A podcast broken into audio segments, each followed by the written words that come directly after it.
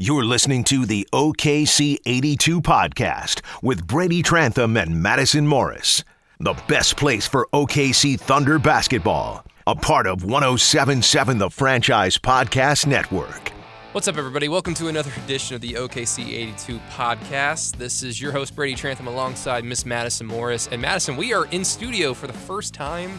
In a long time. I know. When was the last time you recorded a podcast in here? Uh, it's been a hot minute just because it's been a lot more uh, convenient to either Skype it or stay at the arena. But we just came back here today.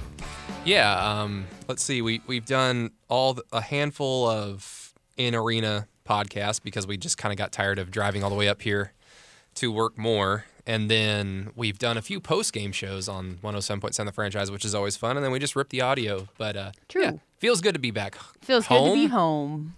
Home headquarters for the OKC podcast. But one one team that was not happy to be home apparently was the Oklahoma City Thunder because they looked like hot garbage today. It was Yes. their they lose to the Washington Wizards, the the Wizards who are just an abysmal train wreck of a team this year.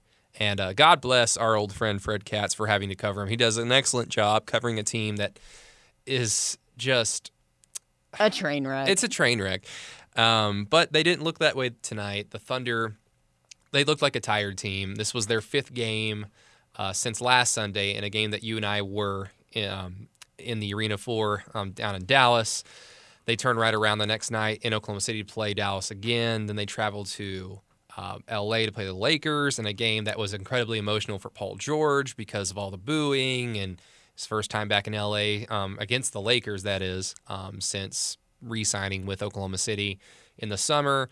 And then the Thunder have pro- probably their biggest win of the year um, two nights later in Portland, beating the Trailblazers in Portland for the first time since 2014. And it just looked like they were kind of due for one a game like this. Uh, it was their f- first loss um, by more than well, what's math? One sixteen. oh gosh, math. 18 Uh, points. Okay, 18 yeah. points. It was their first loss um, by 15 or more points since I believe November 12th or November 15th against the Dallas Mavericks in that first game against Dallas.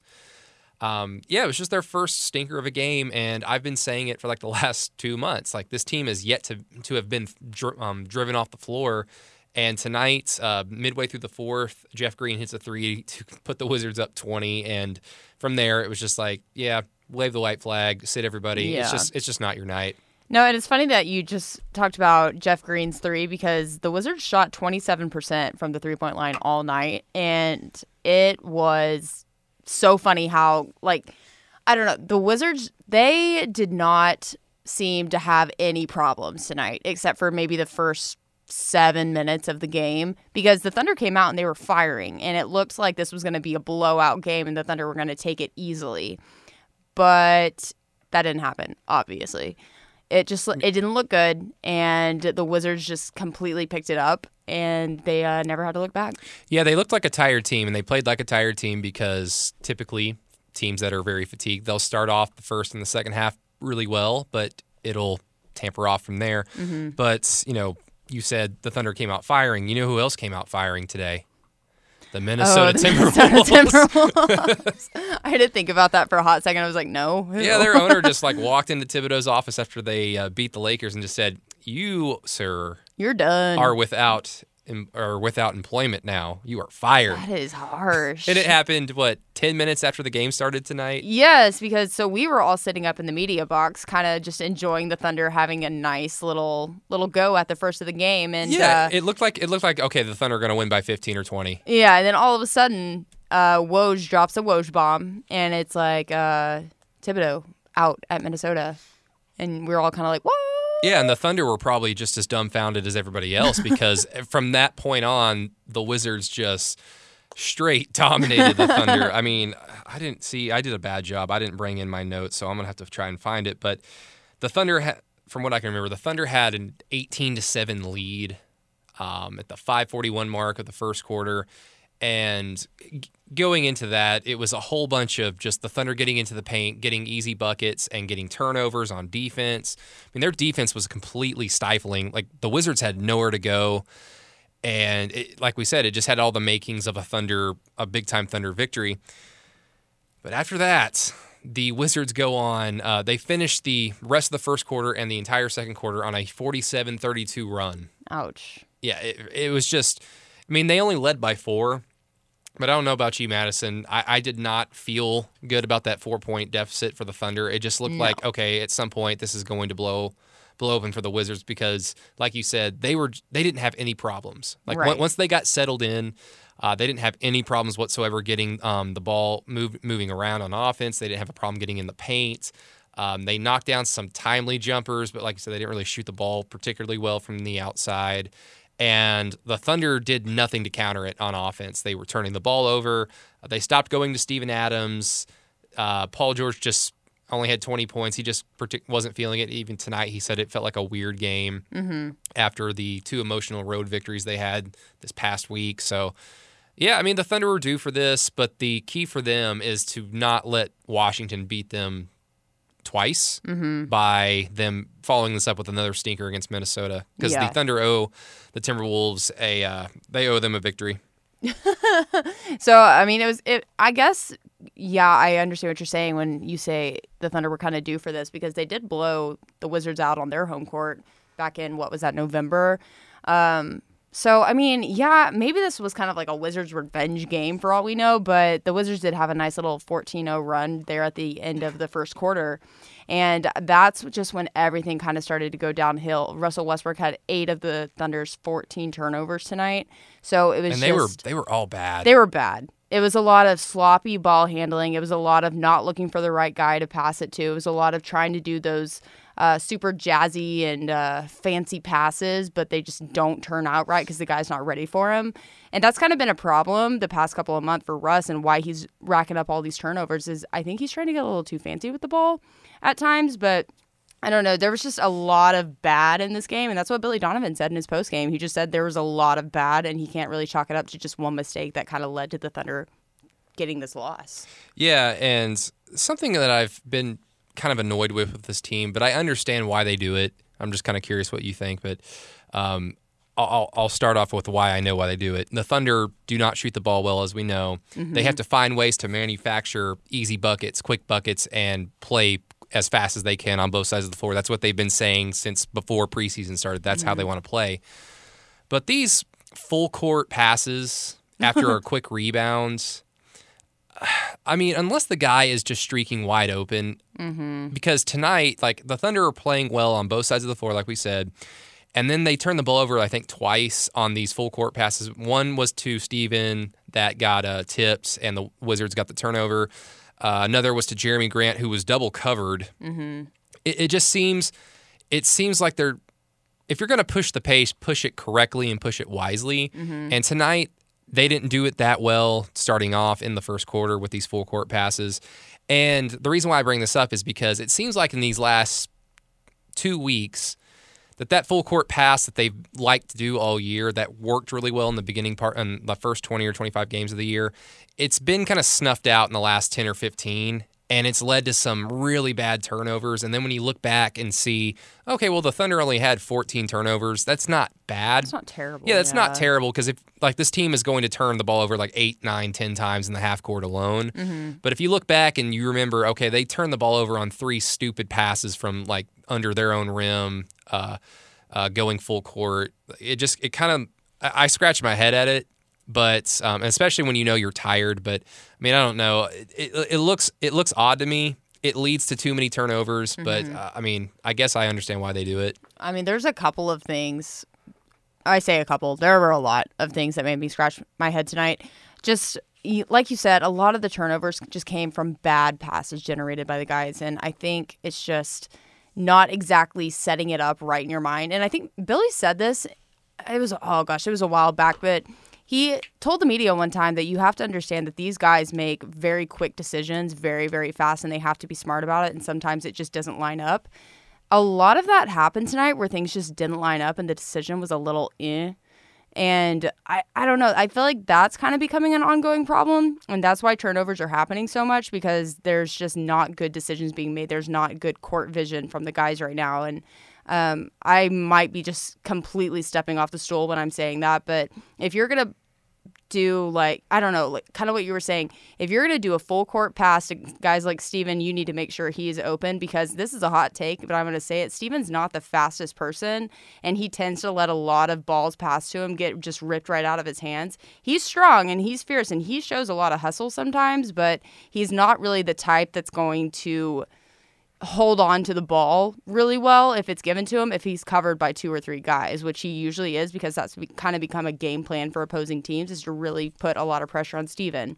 And then if you're going to give it to Jerami, kind of what you said earlier Brady, he was being double teamed. So you need to kind of wait for your teammates to get down the court, kind of slow the pace down. There's not any kind of rush. If you have 24 seconds on the shot clock, there's no point in only using like five or 10 seconds to take a shot and make it impressive.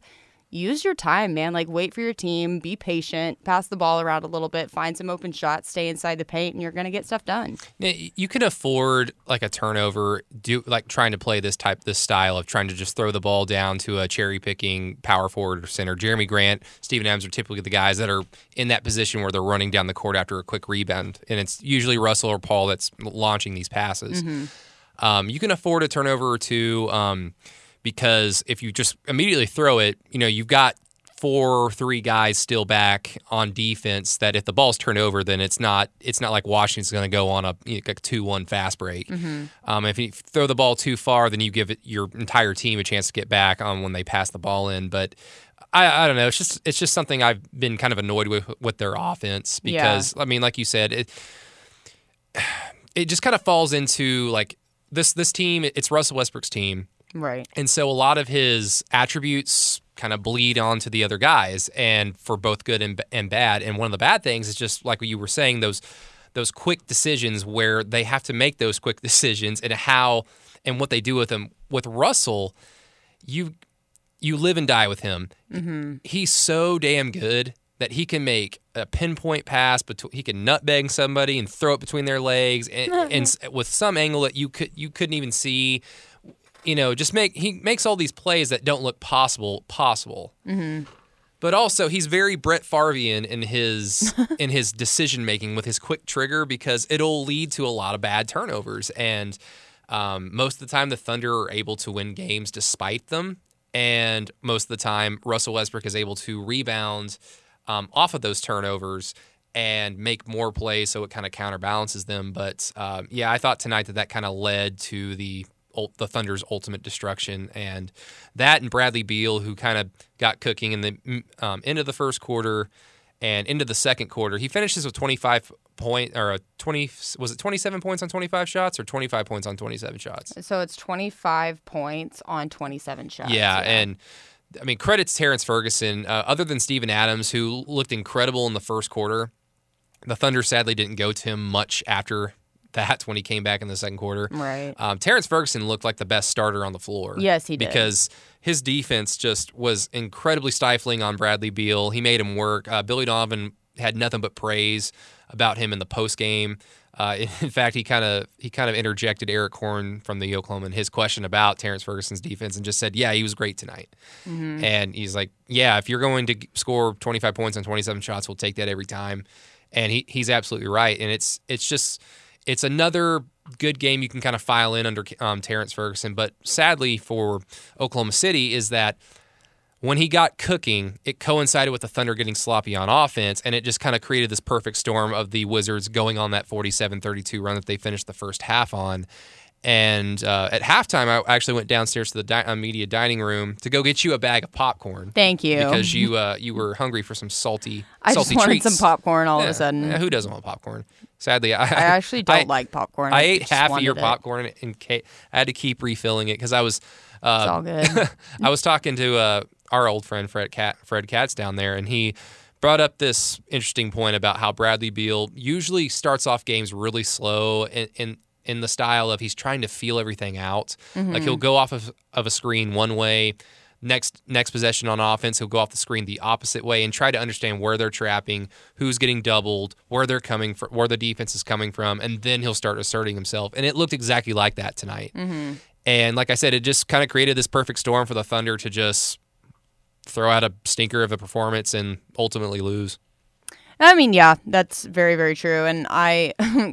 I kind of got roasted on Twitter a couple of times because the Thunder came out of halftime. I think they went on an 8-0 run before the Wizards finally It was answered with eight- something. Yeah, it was a 7-0 run. 8-2, I think, was Well, because uh, they he had that and one, Okay, so yeah, it and he made that free throw, so it made it 8-0. and I was I tweeted out just kind of jokingly. It was like, is it too soon to claim that the Thunder have had one of their magical halftime talks because they looked pretty good, and uh Yeah. maybe it was not really them looking all that great, but the Wizards just kind of looking. And uh, yeah, all of a sudden, that did not become a factor because then after a while, I think it was not even maybe like the start of the fourth quarter or something. The Wizards were close to being up by 23 points at one point, so it was just bad. And uh, my apologies for uh, maybe jinxing it. Oh, Madison. I know. I think I jinxed it because I am a strong believer in the halftime ma- or the magical halftime talks. No, I put it that's, out That's been their quarter this year, and um, you know, even when they don't have like an incredible scoring performance in a third quarter, it's their defense that always, um, like in Portland, uh, they held the Trailblazers to 46 points Mm-hmm. after halftime. And the th- it wasn't like the Thunder just started raining down threes or started hitting a bunch of shots. It was their defense that got the ball rolling for them to ultimately get that big victory. Um, but yeah, the third quarters are always like you, they're magical for this team, and they just didn't have it tonight. But you know, it was the symptom of a tired team. They started Mm-hmm. off the first half incredible and then quickly cooled down. They started off the second half in the same way. They started off That's true, incredible yeah. and then cooled down. And you know, it's the biggest thing for this game is um, you don't want, like I said, you don't want the Wizards to beat you twice, or you lose to another below average team in Minnesota Tuesday night um, at home. You hope that play like this is sprinkled, thr not sprinkled heavily throughout your season, but you know, one one bad loss out of you know every 15 or 20 games, you're going to take that because that's just the mm-hmm. reality of the of the NBA. And Russell. You know, he he actually got ready quickly today in the locker room. That Um, shocked me. Nobody was nobody was particularly um, upset with this loss because I think they were looking at it the same way that you and I are looking at it. It's Mm-hmm. like Russell said it this way: he's like 82 games. If you don't think you're going to play, if you think you're going to play incredible every night, you've got another thing coming. Right. I that was a good answer on that. Yeah, and again, if you're the Thunder, just win on win Tuesday night in Minnesota, and it really won't matter because then you've got a back to back with the Spurs, and I know that they're not really the Spurs like we've seen in recent years, but they are still the San Antonio Spurs. It's always a fun uh, ba- uh, matchup between the Thunder and San Antonio. So, um, I mean. I don't really care about this loss. Uh, yeah, I mean, I think I was watching this loss happen and I was like, wow, this is just bad. This is probably going to be their worst loss of the season. But, you know, kind of listening to what Russell Westbrook said, he's very true. They are about to reach the 40 game mark, and that is. That's it's. I mean, I think I said this on the post game show the last time we did it. That's kind of the time that guys are going to have a little bit of Yeah, mess ups that they're not usually going to have because it's just that time of the year. It's that time of the season. And I know I also did say that it's the time of the season you can't have those mess ups, but that's also going to be reality. And I 110% agree with what Russell said. If we expect these guys to come out there and show perfection on the court every night, then we have another thing coming. Yeah, everybody's former uh, favorite former Thunder player Kevin Durant two years ago said that January in the NBA is the basement. It's it's Yeah. just you know you kind of just at this point you're going through the motions. Everybody's tired. Um, Christmas, New Year's Eve is sandwiched together. All the back to backs, you know, everyone's tired and just looking forward to All Star break where everyone gets a week off. And then, of course, the teams that are fighting for playoff contention play harder. The teams that aren't going to make the playoffs start tanking Right. and yeah, it's just other players across the league have kind of described January in the NBA similarly. So again, I'm not worried about this loss. Um, frankly, going two and zero on that road trip, you can you can afford a loss like this. Yeah, and I mean, like the guy, the guys do have kind of a rough schedule because they did kick off the week tonight with a bad. It was a bad loss. They kicked off tonight with a bad loss. Um, they are going to have another home game on Tuesday, but looking at that schedule, they're going to have to go down to San Antonio, which is, I mean, that's not really like that far because you don't change time zones or anything. That's not really going to mess with them. But you have to come back immediately and have your third home game of the week on Saturday against the team you just played on Thursday. That's kind of a rough schedule. So I wouldn't be totally shocked if these games this week don't really go as predicted and people get angry about it, but they also have to understand that it's a weird schedule. These guys are humans, and I honestly think they're doing maybe the best they can right now. Perfect. Let's get to the questions. Awesome. hey, I have actually one request before we get to questions. Oh. It won't take long. Oh my gosh, I don't like change. Go ahead. No, it's gonna be fun. It's gonna be fun. So, uh, in honor of playing the Wizards tonight, and I did get a lot of. Ha- oh wow, I got 39 likes on my tweet about playing the Harry Potter theme song, Mm-hmm. which I know is not a lot of likes, but I didn't really expect it to get any. hey, that's 30, 39 more likes than I got when I mentioned that the Harry Potter theme was being played um, to That my girlfriend. She didn't. She didn't like it at all. She didn't reply to me. what? Honestly, I know. She she just doesn't care. well, Harry Potter. I'm a big Harry Potter fan. I'm not gonna lie. Big So, big Harry Potter fan. Uh, Matthew Keith. Shout out to Matthew Keith. He is at Matthew with two T's on. That's actually his Twitter handle, by the way. um, he asked us if we could do a real quick segment where we could identify the characters of each player or what house they would be in if they oh, were this at is Hogwarts. good. This yeah. is this is good. This Come is, on, it'd be a little. Are, it's something fun. are we gonna go just- down the roster? Or are we gonna go? Sec, Let's, uh, let's just go starters? down the roster. Okay. Yeah. Okay. Well, yeah. Let's just go down like with the starters, and then we'll get to the bench. okay. So let's kick it off with Paul George. Paul George. Hmm. Paul George is from Southern California, so he he's kind of used to the the glitz and glamour of the country, the, the Mm-hmm. you know um, Southern California life. Probably went went to the beach a lot, Yeah. so he probably has all this this stigma of okay, he probably comes from it, even though he doesn't. I want to stress that he did not. He was not born a rich kid. Mm-hmm. Um, so you would think, okay, we'll put him in Slytherin, but the dude likes to fish, Yeah. and he chose Oklahoma City over the Los Angeles Lakers. Heck yeah. So that's that's some straight Gryffindor. That- uh, that's some Gryffindor character material right right there. there. Yeah. Yeah, I'm going to agree with Gryffindor for Paul George. And uh, I'm going to kick off Jerami Grant saying that he kind of reminds me of like a Ravenclaw because Ravenclaw, you don't hear much about them at all in the movie. But uh, I think they won a couple Quidditch matches here and there. They have don't some all the don't all the smart people go to Ravenclaw? Yeah, Ravenclaw is just like that. It's like that mysterious house, but they're like strangely really good at things, but they're very like soft spoken because you don't hear about them much. That is Jerami Grant because he doesn't say much in post game. He doesn't really put on a like a big show with like emotions and things like that when he's on the court, but he makes noise with his talent, so he's a Ravenclaw. That's a, eh, that's a good way to look at it. I at like it. that. Um, Steven Adams is next. Steven Adams, This is a tricky one for me. Oh man. Like he, I guess Gryffindor. Like a lot of these guys are going to be Gryffindor because I mean you mean, don't want to put them in Slytherin, but well, I mean, is Russell going to be in Slytherin? Well- we'll, we'll get to him. Okay, but we'll get like, there. Like Steven, like I guess Gryffindor. Um, I could see him hanging out with Harry and like putting him on his shoulders, trying to like find some artifact. I Like, just got the best visual image when you said that. are they of similar? There, no, Daniel Radcliffe's older than I am, isn't he? Yeah, he's like 30 something. Dude, you at least thirty. Yeah, he's 30 something. I, and if I'm wrong, I apologize. But um, Terrence Ferguson, I kind of want to put Terrence in Hufflepuff because who cares? Um, because he's just there, you know? No, I'm just kidding. Terrence is awesome. He just kind of reminds me of a Hufflepuff right now because Hufflepuff, they're very uh, energetic. To say the least, uh, they have uh, who's a Hufflepuff character? was Cho Chang Harry's girlfriend? Yeah, Harry's was, little was lady she, friend. Was she Hufflepuff or Ravenclaw? I think she was Ravenclaw. She wore blue. Oh, okay, okay.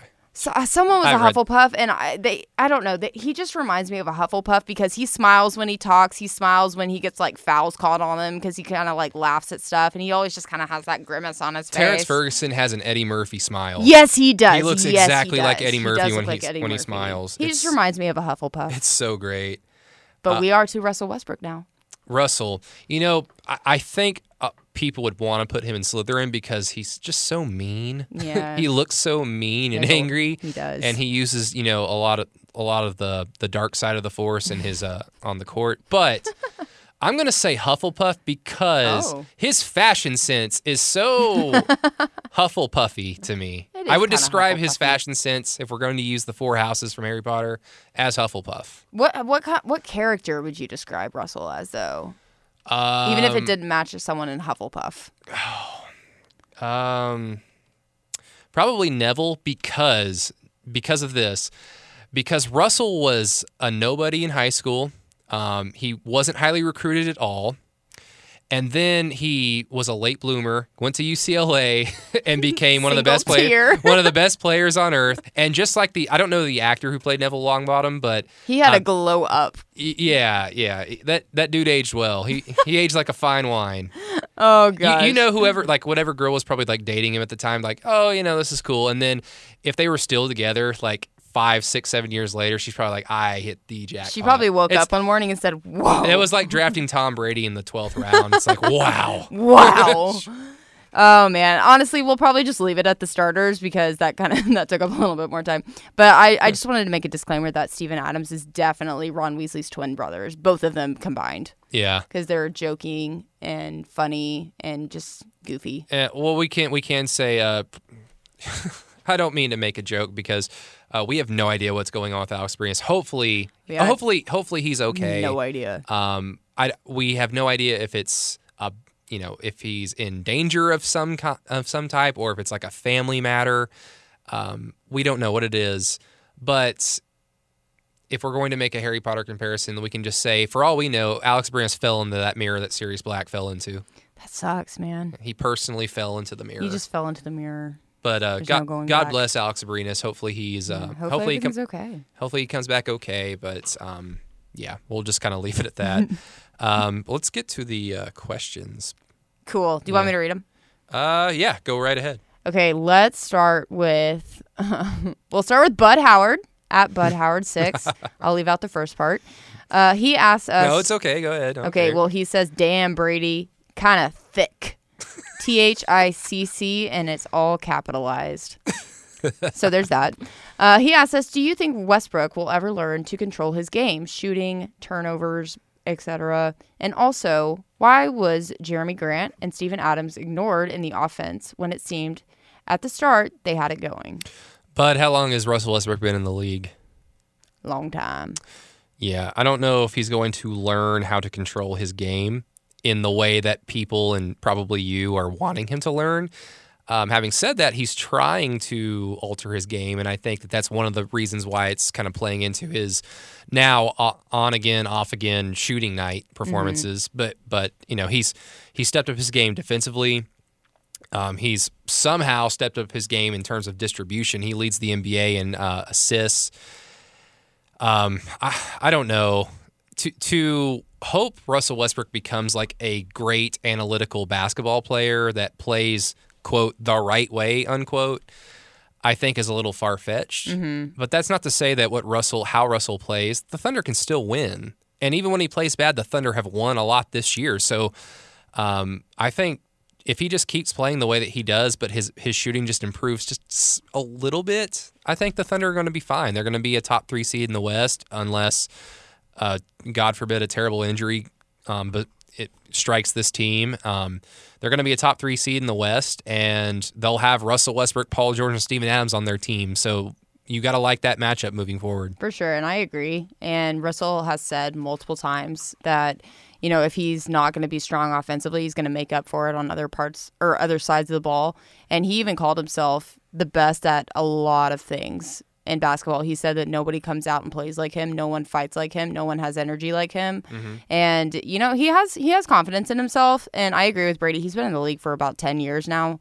So I really don't see him completely changing something he's doing, just hopefully improving. But that's just, I mean, only time will tell. Um, to the second part of the question, why uh, was Jerami Grant Adams ignored in the offense when it seemed to start that they, um, or when it seemed at the start they had it going? I actually asked Billy about um, did he regret not going to Steven a little bit more when he came back in the second quarter after such a great start? Because, you know, like you said, Bud, um, it seems like that that's kind of where it all kind of went downhill. And Billy was just so he was so disappointed in just the overall way the team played and like every facet of the game, just rebounding, shooting, defense. Um, the Wizards out rebounded the Thunder, and he focused on you know if we're not if we're not going to get eighty percent of uh, the defensive boards, we're going to be hard pressed to win games because of our limitations. And he's exactly correct. Um, but to my question, he just kind of said, "Well, I, I don't think Steven would have been the difference at all." And uh, sadly, mainly for Steven, you know, this is kind of what the Thunder do. They'll go to Steven early and then just kind of forget about him. And then Steven scores the rest of his buckets on just kind of like the occasional possession or off of trash where he gets an offensive board and, and a putback. So that's just kind of the way it is. Yeah, and I agree. I mean, Steven, he he's just gonna have like weird different nights because tonight he picked up six points in under a minute. Or uh, maybe it was four points in under a minute, but he picked up that six point real fast. He only had six points total in Portland, so you know he is going to get it going on offense pretty early in the game. That's just kind of what he does, especially on their home court. But you know, I kind of agree with Billy that I don't know if Steven really would have been the difference there. Just shots weren't falling for the Thunder, and uh, I think it was just really because the Wizards were putting a lot of pressure on them. It was it was some good defense by the Wizards. It was just some bad, bad mistakes made by the Thunder. But that's just gonna have to, you know, resolve itself and hopefully, you know, maybe they'll find a game plan to make that not such an issue next time. But only time will tell. Next. Next. Um, Patrick Brunsvold at Thunder. Oh, wait, it has a dot, dot, dot. At Thunder Up MT. He asks us, I like this question. He says, or asks, has Nader proved to be a better option than Abrines? When slash if Alex returns, should they stick with Nader? Uh, no. Alex Abrines is a much more complete player. He's a better defender. And while Alex Abrines may not be a great defender or even a good defender on a lot of nights, he's still a much more well rounded player than Abdul Nader. And also, Abrines knows how to defend on most nights without fouling. And I'm not trying to trash Abdul Nader. I think I think he's incredibly talented and he's essentially a rookie. He spent most of last year with Boston's G League team, mm-hmm. so this is his first foray into consistent NBA time. And I, I know he played a few games with the Boston Celtics, but in terms of with the Thunder, he's essentially a rookie still. Mm-hmm. He's still learning how to defend, what you can get get away with on nights with certain officials, certain crews, what they're calling. He still has that problem on defense, and sadly, you know, you know, I, it seems like people have this idea that you can have an incredible shooter like a Kyle Korver, and mm-hmm. all you have to do is just plant them in the corner, and they can just start raining threes. But you know, basketball, you got to play offense and defense. So if Abdul Nader's going to be out there and he's going to get in foul trouble, he's not going to have that many opportunities to show off his greatest asset, which is mm-hmm. shooting.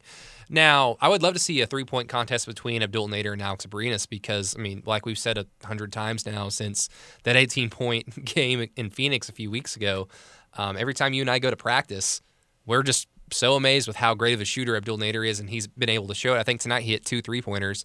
So even in games where the Thunder just don't even have it, he's still able to hit shots. Um, maybe, I mean, if Alex comes back, and again, we hope he, we hope that he comes back. We have no idea what's wrong with We him. have we, no we have idea. no idea what's going on at all. Billy um, was asked about it pregame, and he said he had nothing to add. It's just still a personal personal reasons. Um, but if Alex is able to come back, I don't foresee Abdul Nader playing that much, but I, I don't also foresee the Thunder wanting to use him as a trade asset because I think the Thunder like him, and I think they like what they have in him as a young player on a cheap deal. Um, moving forward with the skill set that he has, I think that he has the ability to learn all those things that he's currently flawed in. And when he learns those things and gets a little bit stronger and is able to play more at the four, he's going to be a a really good asset for this team if he's able to stay. The Thunder don't trade him because I mean the the shooting is elite. Right. And I mean, he is very, very good on offense, and that's been a good thing for the Thunder so far. But kind of like what Brady was saying, you have to be more of a well rounded player to actually be beneficial to a team in the NBA. And I agree that Alex Abrines is doing that. So the thing about Abdul Nader is that I think it was. I don't know, maybe either the Portland game or the Lakers game, or what? Actually, what game was he in the starting lineup? That was uh, Houston, the game I was at. Okay, so No, no, no, that wasn't Houston. that Yeah, was that no, was- that was the Dallas game that we were at. Okay, so that was the game. He picked up three fouls in the first quarter. So Yeah. you have to play smart basketball. And I don't think right now, I'm not saying that Abdul Nader does not play smart basketball. I think right now he is just not as well rounded as Alex. That's something that he can work up to because, I mean, yeah, he's. He played with the Boston G League. He played a little bit with the Oklahoma City Blue. You know, he hasn't had enough time in the big, you know, the big leagues basically just to kind of conform to what is necessary for you to perform at a high level in the NBA. So, I mean, that's something he can work up to and get better at. But if Alex Abrines is able to come back, I definitely would say Alex needs to see the floor before Abdul Nader does. But then, you know, if something happens, then I think the Thunder are in good shape having someone like Abdul Nader to come off the bench. I mean, simply put, the Thunder have run already two plays for Alex Abrines to try and win a game on a final possession. They only do that for Russell and Paul. Right. So that that alone should tell you how much they trust Alex Abrines, how much they like him. So as mm-hmm. soon as he's back and able to play, he's going to be on the floor. Right. And like it or not, because I know a lot of fans are probably upset because he didn't hit those two shots. But you want him to get those opportunities, and we've talked about that before, so we don't have to get into it. But you want him to have those opportunities. Absolutely. So we have two more questions, but they're kind of the same. Let me go ahead and just shout out our peoples um, at Red Dirt Sport. What's up, brother? And- What's up, brother? And then uh, Boomer Beamer, in parentheses, it says Carter. So I'm assuming your name's Carter. It's at, Uh, at I I M D E R Batman. I'm Der Batman. I'm der Batman. uh, they both ask what the hell happened out there. It was their worst loss of the year. It was. And, you know, stuff like that's going to happen. And, uh, you know, we kind of talked about that leading into the show that it's just going to happen. And the, I don't know. I don't, like, I, I think I already said this, but I don't feel as bad about it just seeing how uh, Russell and Paul, they were the only two we were able to talk to in post game tonight. Just the way that they approached it and they said, you know, we're going to be fine. Russell even kind of was laughing and joking as he walked up to the huddle and he, he said like I- i'm confident in us like i don't i'm not worried about this and we're just going to drop this game and move on to tuesday's game i think that's a good sign that they're not going to let this game totally defeat them as i mean the final buzzer's already sounded so it's over and there's nothing they can do to change it so they're just going to have to move on We actually do have one more question, if you Oh, don't mind. Um, from Patrick Roberts, Robertson at OkiePat2000. hi pat Uh, he posted a uh, screenshot of a tweet that he had tweeted um, earlier. I was that today? Yeah, earlier today.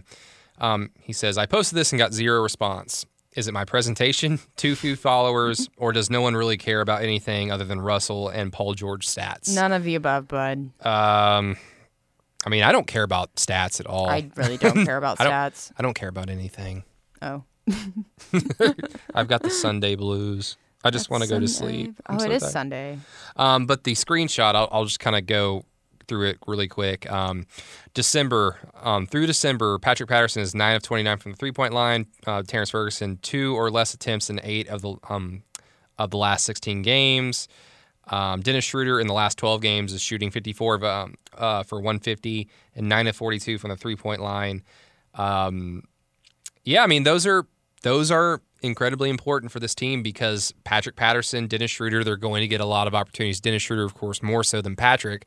But if Patrick is able to hit, you know, a good clip of the three to six shots that he'll take a game, that's going to be huge for this team that can't shoot very well. Um, I don't know what Dennis Schroeder's deal is. Um, I actually, Patrick, I, I apologize. I didn't see this tweet earlier today. Um, but during the game, I just kind of went back and looked at basketball reference and looked at Dennis Schroeder's last few performances. And I tried to find an, a, a point where I could say, well, since this, this has happened because at one point, Schroeder was shooting like 35, 36% from the three point line. And I knew that that wasn't sustainable, but I thought maybe in like coming off the bench, going up against, you know, more, you know, backup point guards, maybe he could hover around 33, 34% from the three point line, which would be great for this team. Um, the point that I found was December 12th, which was the game that he sat out um, in that Sacramento victory um, a few weeks ago. That was De- December 12th. Um, before that night, he was shooting 34% from the three point line. Ah, since then, he is shooting like, I think it was, and again, I don't have my notes in front of me because I'm an idiot, but he was shooting like 8 of 37 and shooting like 24 or 25% from the three point line. brutal It's just been, and even his shooting from inside the three point line is like like you pointed out, Patrick. It's it's dipped a little bit, and I'm going to chalk this up to just kind of what we were talking about earlier of this being January in the NBA, and everybody's just Slump. kind of tired and dealing with, you know, family being here or having to go see family uh, for Christmas, um, the holidays all these back to backs that the Thunder have had to play. They were fortunate in the first part of the year, but now they've been kind of thrown to the fire in terms of all these back to backs. And now, even this week, they play San Antonio on the road thir- um, Friday or Thursday, and then they have to play them again in Oklahoma City on Saturday. So a lot of weird back to backs, a lot of weird. Um, one road trip coming back to Oklahoma City and then going back on the road. Just a lot of uncomfortableness. And I think like that the third time they've had to do like a played this team and then play him again like right away. Yeah, it's, just weird. it's just been a little weird part of the schedule, but that's going to happen to every team. But um, hey, the Thunder have won plenty of games. They're still second in the West. They're 25 and uh, 14, I believe. 25 and 14. They've afforded themselves an opportunity to take a bad L like this. This was only their fifth loss on the home court too, so it's not it's not anything to panic about right Fire now. everybody. Everyone's fired. With that, let's fire ourselves for the evening. Okay, I, I like the idea of that honestly. Um, everybody, thank you so much for listening to the OKC 82 podcast. And thank you all for the great questions. Made it uh, a lot more fun tonight, like it always does. Uh, shout out to all of our listeners. Thank you guys so much. Um, and also, everybody else, if you're not asking questions, that's fine. But thank you um, yourselves for listening. Um, the OKC 82 podcast, we are, what? Was this game 39? Yes. We are th- almost halfway done. Wow. and it's going to be obviously it's going to be more than 82 games because it's this team is probably going to make the playoffs. And if they keep playing at the rate that they're playing they'll probably go a little bit further than they did last year. Yeah. so this will be you know well and hopefully um, hopefully for us hopefully into the 90s uh hope maybe even to 100 podcasts. That'd be great. I like podcasting. It's fun. But um everybody thank you so much for listening um please be sure to uh, share like retweet and all that stuff get everybody tell everybody um, to listen to the show um, it makes it a lot more fun uh, leave comments rate wherever you're listening stitcher google play soundcloud uh, Apple Podcasts, wherever. Just let us know how we're doing, and we'll appreciate it. But for Miss Madison Morris, we've talked for 43 minutes, so let's let's get out of here. But for Miss Madison Morris, this is Brady Trantham. Uh, good night, everybody.